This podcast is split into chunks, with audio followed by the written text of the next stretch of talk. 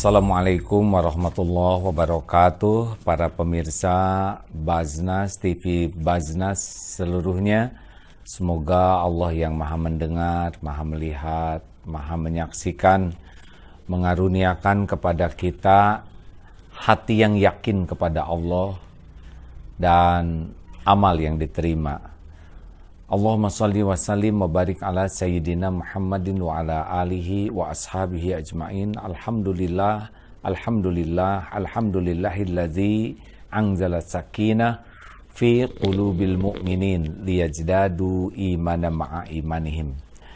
Saudara-saudaraku sekalian, Rasulullah sallallahu alaihi wasallam bersabda,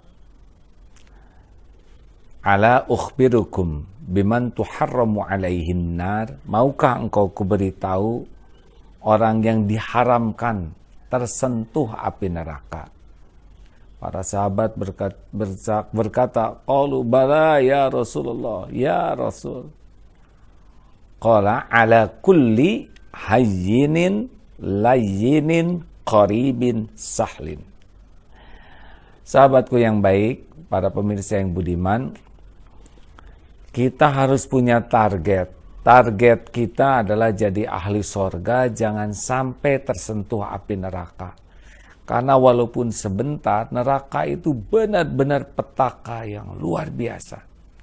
Dan Rasulullah Shallallahu Alaihi Wasallam sudah memberikan empat tanda-tanda ciri-ciri orang yang tidak akan tersentuh api neraka. Satu, hayyin, Orang yang hayyin ini adalah orang yang lahir batinnya teduh meneduhkan, tenang menenangkan. Orang yang hayyin itu orang yang tidak mudah tersinggung, tidak mudah marah, tidak mudah temperamental, tidak reak, bereaksi negatif. Beliau sangat bisa mengontrol dirinya, pikirannya, tutur katanya, sikapnya buah dari mengontrol hatinya. Seorang yang hayin itu ajeg, tenang, kalem, mantap, dan berdampak menentramkan, meneduhkan, menenangkan. Dari mana datangnya hayin?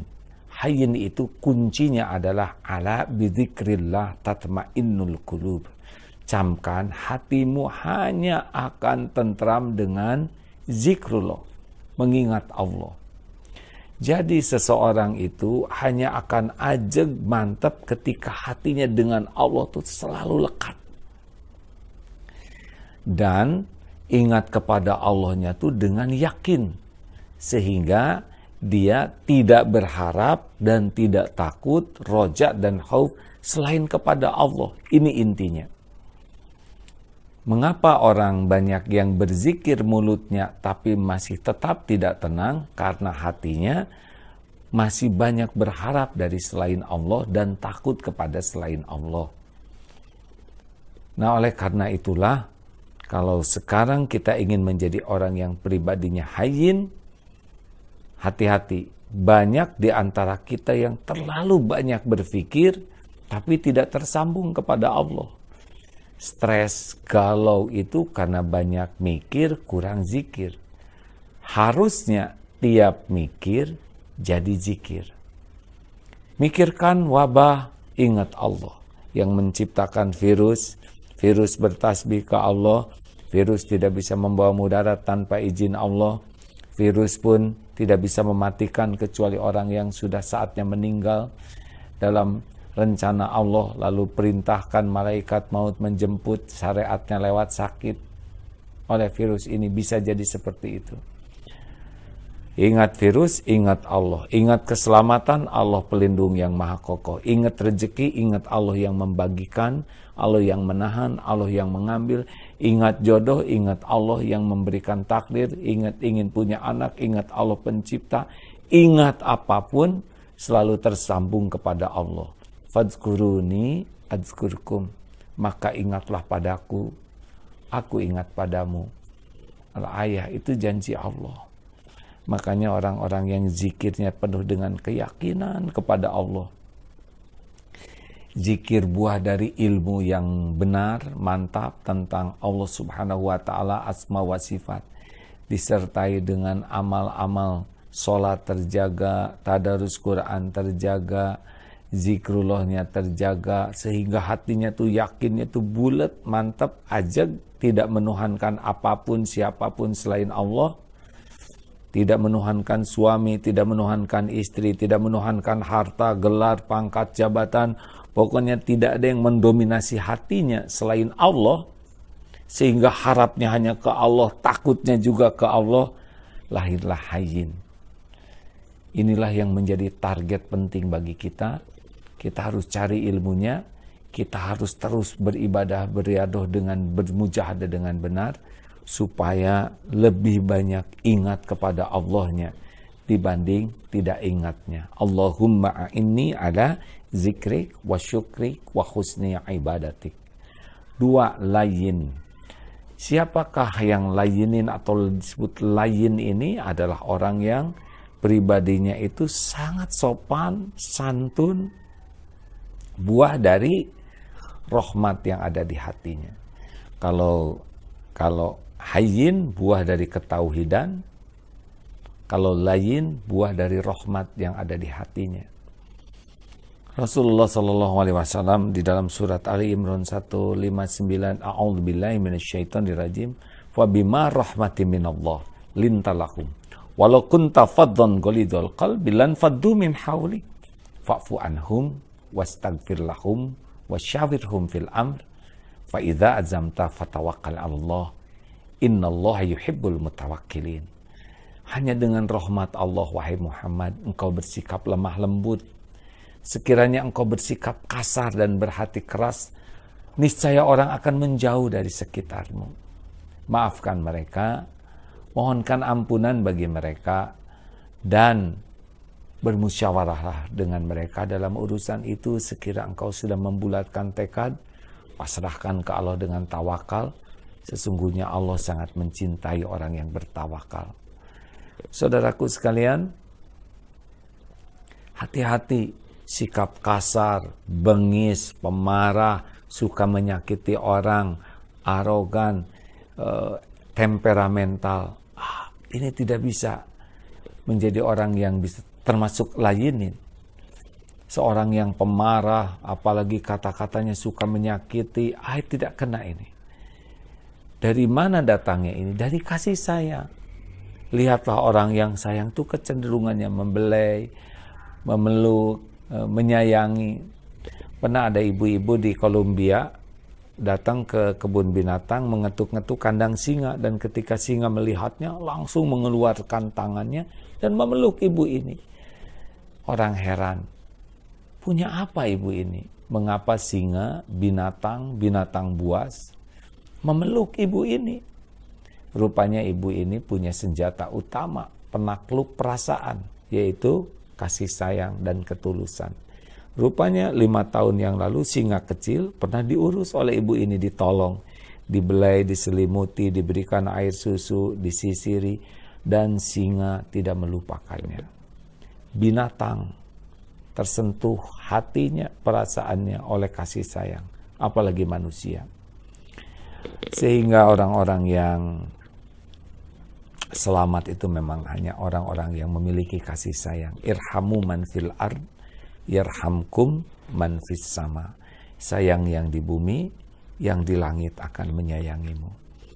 Oleh karena itu orang-orang yang tidak punya kasih sayang yang tulus, yang banyak, cenderung kasar, arogan, temperamental, dan susah sepertinya akan selamat karena dengan sikap emosional begitu lebih banyak berbuat zolim kepada orang lain.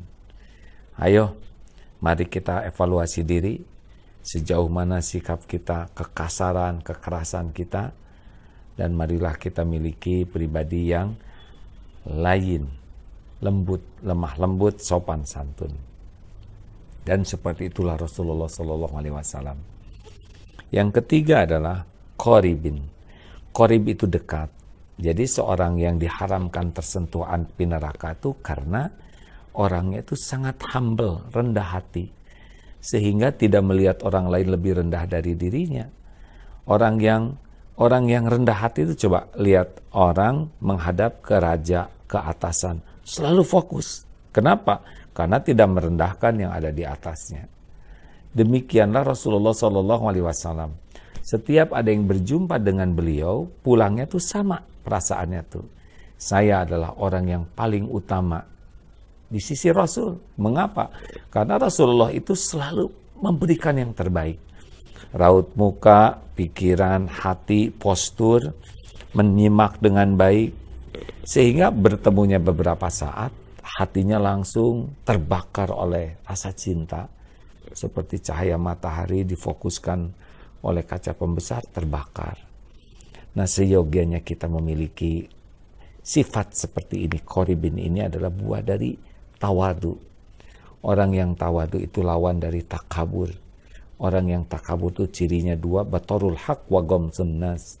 Mendustakan kebenaran dan menganggap remeh orang lain. Orang yang sombong itu dirinya adalah kebenaran sehingga dia tidak suka kritik, saran, masukan, apalagi orang yang berbeda pendapat sudah dianggap musuh. Dan dia orang tuh rendah-rendah sehingga dia lebih memerlukan dihargai, dihormati, diakui. Dan orang seperti ini tidak akan pernah dekat dengan siapa pun, termasuk dengan pendamping hidupnya, istri, suami, dan anak-anaknya. Karena keakraban itu hanya baru orang yang humble, rendah hati, tawadu, yang senang melihat kebenaran disampaikan oleh yang lain dan tidak melihat orang lain lebih rendah dari dirinya. Lihat anak-anak, aduh mereka belum punya dosa, saya berlumur dosa. Lihat yang sudah tua, wah ini banyak amal solehnya, sedang saya, ah, sedikit amalnya. Lihat yang tergelincir berbuat dosa, jangan-jangan dengan dosa ini dia tobat, sehingga dia menjadi orang yang dicintai Allah. Lihat yang non-Islam, siapa tahu Allah memberi hidayah sehingga lebih soleh dari kita. Sehingga ke mana-mana tuh seperti membawa gelas kosong yang senang sekali. Diisi dengan ilmu, nasihat, koreksi, saran. Orang yang humble begitu. Nah akibatnya ah, oleh Allah diangkat derajatnya. Wa ma tawadu'a ahadun lillah illa rafa'ahullah. Dia adalah orang yang rendah hati karena Allah. Kecuali Allah mengangkat derajatnya. Salah satu di antaranya adalah dicintai oleh orang-orang yang berada di sekitarnya karena korif. Dan yang keempat terakhir adalah sahlin. Sahlin itu adalah orang yang mudah. Kita akan menghadapi berbagai urusan, masalah, karena kita berkumpul dengan banyak orang yang berbeda latar belakang, yang berbeda uh, uh, cara pandang, berbeda pendidikan, juga kita akan berkumpul dengan orang-orang yang juga berbeda hmm, masa lalunya, berbeda bakatnya. Nah, kita harus sangat siap bahwa kita itu hadir harus menjadi bagian dari solusi, bukan bagian dari masalah. Nah, orang-orang yang e, tidak terampil mengendalikan diri, dia adalah lebih sering menjadi bagian dari masalah. Cara berpikirnya membuat masalah baru, bicaranya jadi masalah, celetukan-celetukannya jadi masalah, sikapnya jadi masalah. Ada orang yang rumit, ribet, segala urusan jadi masalah. Akibatnya mau makan tidak nyaman, mau uh, belajar tidak nyaman, mau sholat tidak nyaman, di kendaraan tidak nyaman, belanja tidak nyaman, olahraga tidak nyaman. Karena semua urusan jadi masalah. Ada yang begitu. Nah kita tidak boleh kita al-muslimu man salimal muslimuna min lisanihi wa yadih. Seorang muslim itu adalah yang muslim lainnya harus selamat dari gangguan lisan dan tangan kita, dari perbuatan kita. Oleh karena itu harus kita pastikan dalam hidup kita ini bahwa kita ini harus hadir menjadi solusi. Nah, oleh karena itu supaya jadi solusi, kita harus pandai dulu mengendalikan diri kita, mengendalikan tutur kata, mengendalikan sikap, mengendalikan uh, keputusan kita. Jangan sampai kita membuat orang jadi menderita karena kita. Nah, di dalam dakwah itu ada dalil yassiru wala tu'assiru mudahkan urusan. Jangan dibuat sulit. Basyiru wala tunafiru. Gembirakan senangkan suasana, jangan dibuat mencekam. kita sering sekali terdramatisir oleh pikiran kita sendiri. Terdrama oleh pikiran kita sendiri. Dan pikiran yang tidak pada tempatnya itu membuat tidak nyaman hati kita, wajah tidak nyaman, kata-kata tidak nyaman, sikap tidak nyaman, dan menjadi tidak bisa menikmati apa pun. Harus bagi kita memiliki target pribadi yang sahlin ini bukan berarti mengenteng-enteng masalah. Kalau bahaya tetap bahaya, tapi proporsional. Kalau ukuran masalah begini, begini saja. Jangan jadi besar semuanya. Kalau misalkan ban meletus ya sudah itu rezeki tukang tambal ban. Jangan jadi ribet segalanya. Kalau misalkan ada orang yang ya kita beli duren dan durennya busuk ya sudah tidak apa-apa. Berarti kita sudah memberi rezeki ke tukang duren. Duren busuk ini tidak dibeli oleh orang lain. Kita tidak makan durennya juga tidak akan mati kelaparan. Dibuat menjadi sederhana proporsional dan enak. Hadirin sekalian nah inilah empat target yang harus kita miliki sebagai akhlak kita. Dan dijamin oleh Rasulullah SAW bila hayin layin qarib sahal ini dilakukan karena Allah seluruhnya kan ada orang yang berbuat baik untuk dianggap baik ada orang yang berbuat baik untuk diakui orang sebagai orang baik ada orang yang berbuat baik agar orang-orang berbuat baik juga kepada dirinya ada orang yang berbuat baik agar orang tidak berbuat jelek ada orang yang berbuat baik agar orang-orang terjerat oleh kebaikan sehingga hutang budi padanya kita tidak ada urusan dengan penilaian makhluk. Kita menjadi orang yang hayin, layin, qarib, sahal. Karena ini adalah yang disukai Allah. Inna allaha yuhibbul muhsinin. Semakin ikhlas kita memperbaiki diri, semakin ikhlas kita berbuat yang terbaik, semakin nikmat kita menikmati perbuatan ini. Semakin ikhlas kita berbuat baik, semakin kuat kita dalam melakukan amal-amal soleh, dan semakin istiqomah. Tetapi kalau kita dalam melakukan perbaikan ini hanya untuk dipuji, dilihat, dikagumi, diposting, maka kita tidak menikmati kebaikan ini. Karena Allah tidak memberikan kenikmatan, karena Allah tahu niatnya tidak ikhlas. Dan juga kalau kita kurang ikhlas, kita akan sering terluka, sakit hati, jengkel, kecewa, marah, karena respon orang tidak sesuai dengan harapan. Dan kalau kita melakukan kebaikan ini memang tujuannya hanya untuk dinilai makhluk, nah kita pasti tidak akan konsisten, akan berhenti kita berbuat baik. Maka semua kebaikan yang kita lakukan pada diri kita ini betul-betul kita niatkan sebagai amal soleh supaya Allah ridho kepada kita. Nah mudah-mudahan saudaraku sekalian, kita sholat, kita bertilawah Quran, eh, kita menghafal, kita sodako, semua itu amal yang bagus sekali. Cuma jangan lupakan bahwa Allah Subhanahu Wa Taala di dalam hadis Rasulullah pun menyabdakan Inna Allah la yanzuru ila suwarikum wa amwalikum walakin yanzuru ila qulubikum wa amalikum. Sungguhnya Allah tidak melihat rupa dan amal dan harta kalian, tapi Allah melihat hati dan amal-amal kalian. Mari kita perbaiki aneka amal apa pun yang Allah tuntunkan lewat Rasulnya, tapi yang jangan pernah lupakan hati kita harus makin bersih. Karena dari hati yang bersih inilah lahirlah hayin, pribadi yang tenang, meduh, meneduhkan, pribadi yang lain sangat sopan santun kepada siapa pun. Korib yang rendah hati akrab ramah menyenangkan merin, dirindukan. Dan sahal menjadi orang yang menjadi solusi.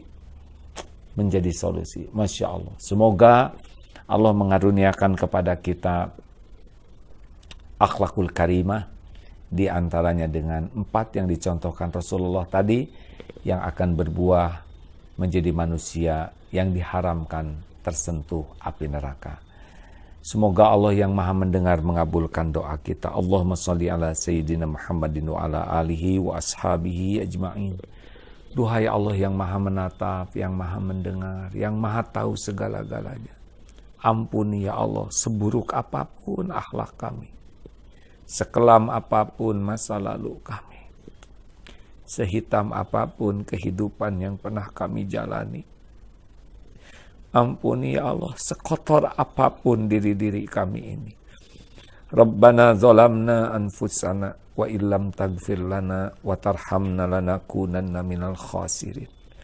Jadikan di bulan penuh berkah ini. Engkau ampuni semua dosa. Engkau gantikan keburukan-keburukan kami dengan kebaikan. Kebusukan hati kami dengan kesucian.